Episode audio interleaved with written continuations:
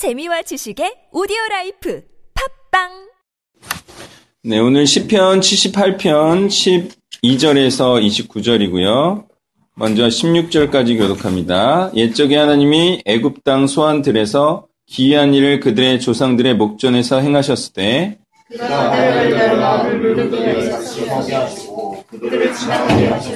낮에는 구름으로 밤에는 불빛으로 인도하셨으며 광야에서 반석을 쪼개시고 매우 깊은 곳에서 나오는 물처럼 흡족하게 마시게 하셨으며 또 바다에서 시내를 내사 물이 강같이 흐르게 하셨으나 아멘. 자, 출애굽 때 이스라엘은요 부인할 수 없는 하나님의 구원의 역사를 체험하였다는 것입니다.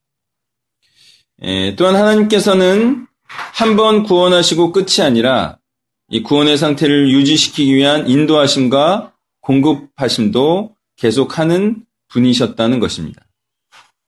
이런 하나님이시라는 걸 안다면 당연히 이스라엘은 하나님만을 믿고 의지하면서 이 천국길이자 광야길로 행했어야 했는데요. 이스라엘은 힘들 때마다 투덜거리고 기회만 되면 하나님을 실험하는 불신앙을 거듭했던 것입니다. 그러니 이스라엘에게 필요한 것은요, 바로 하나님이 어떤 분이심을 알고 또한 하나님은 한결같으시고 불변하시는 분이심을 알고 이렇게 되거나 저렇게 되거나 하나님의 뜻을 그도 한결같이 행하는 그런 모습과 태도를 보여야 했던 것입니다. 이스라엘은 상황에 관계없이 바로 하나님의 뜻을 행해야 하는 자가 되었어야만 했습니다. 17절부터 20절을 교독합니다. 그들은 계속해서 하나님께 범죄하여 메마른 땅에서 지존자를 배반하였도다.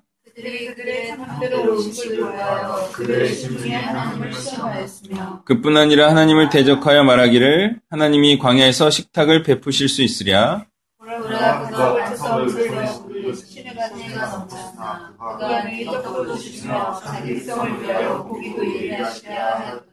아멘.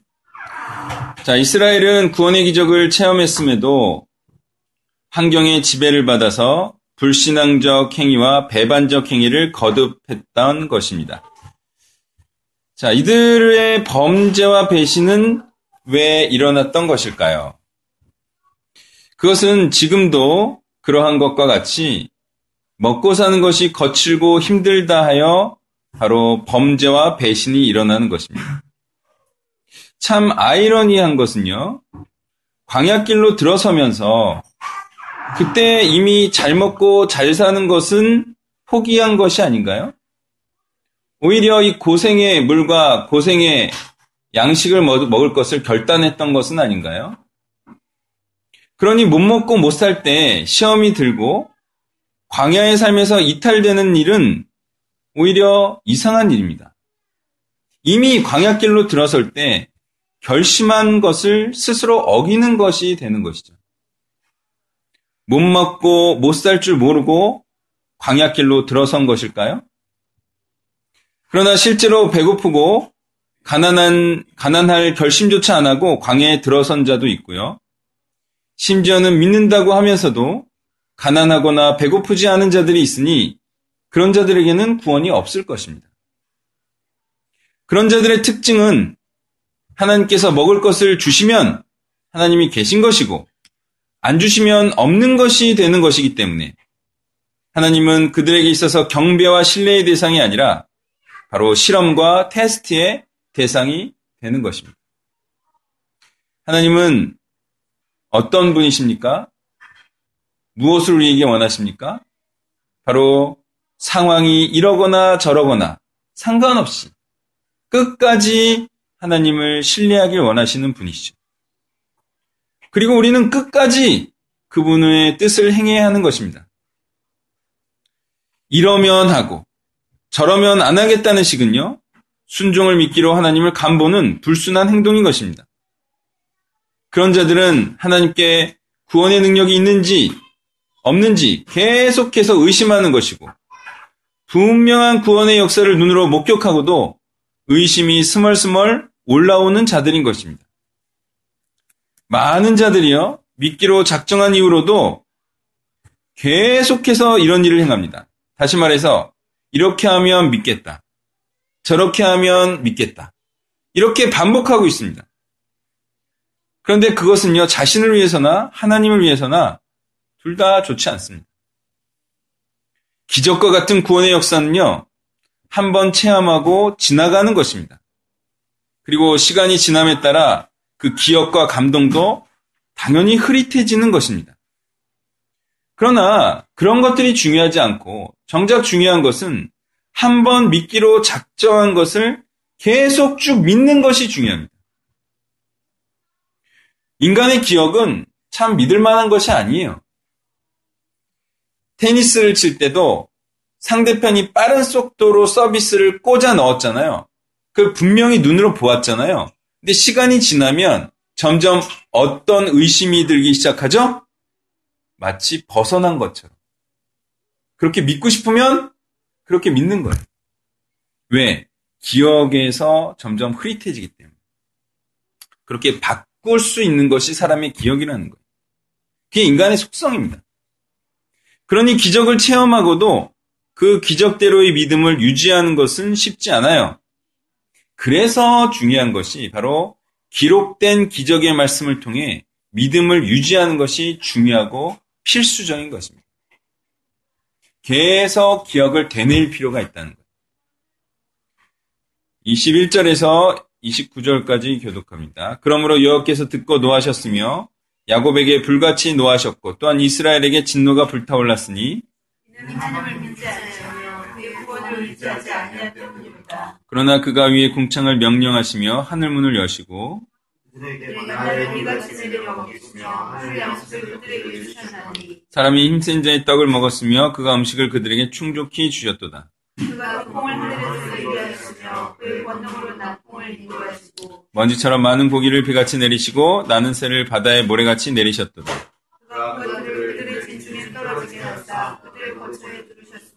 그들이 먹고 심히 배불렀나니 하나님이 그들의 원대로 그들에게 주셨도다. 아멘.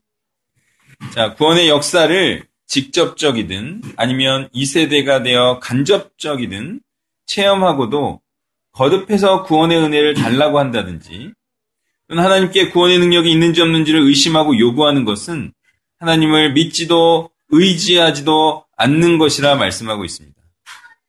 다시 말해 불신적 행위는요. 바로 불신자임을 드러내는 것이라는 말이에요. 불신적 행위를 하는 자를 믿는 자로 볼 수는 없는 것입니다.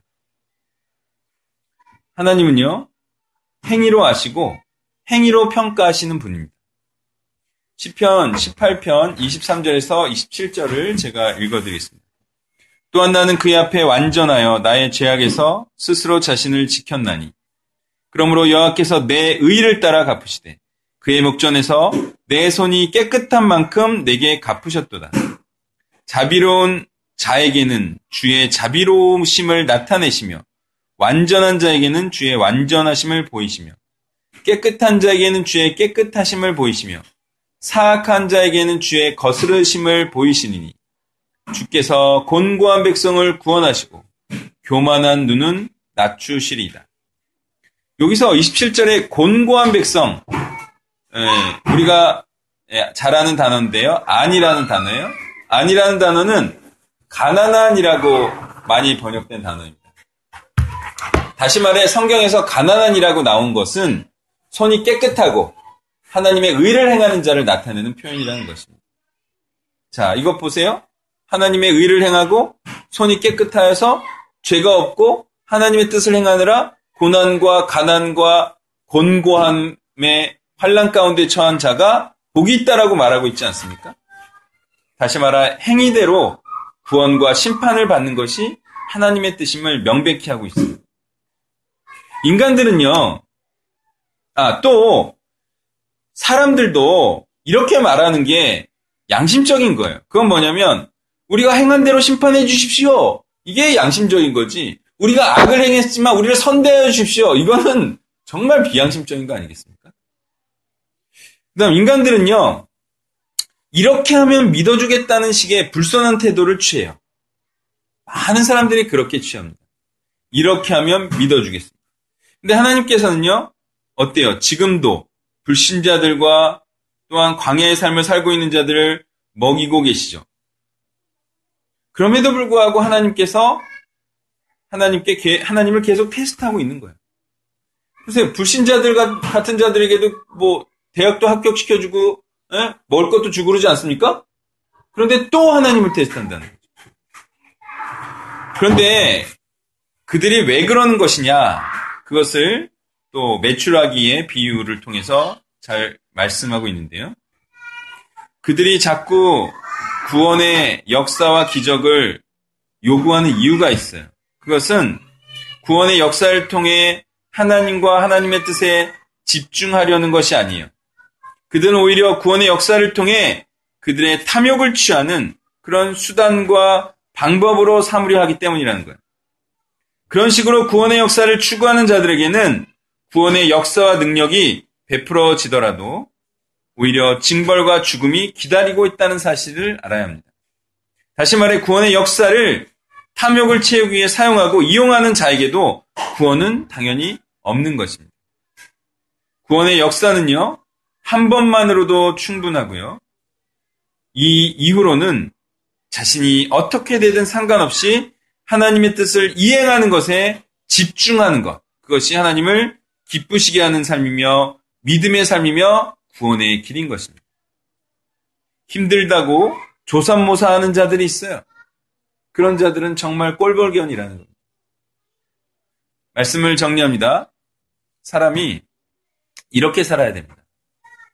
그 일이 옳은 것이 분명하고 또 그것을 믿기로 작정했으면 계속 그 길로 행하는 것입니다.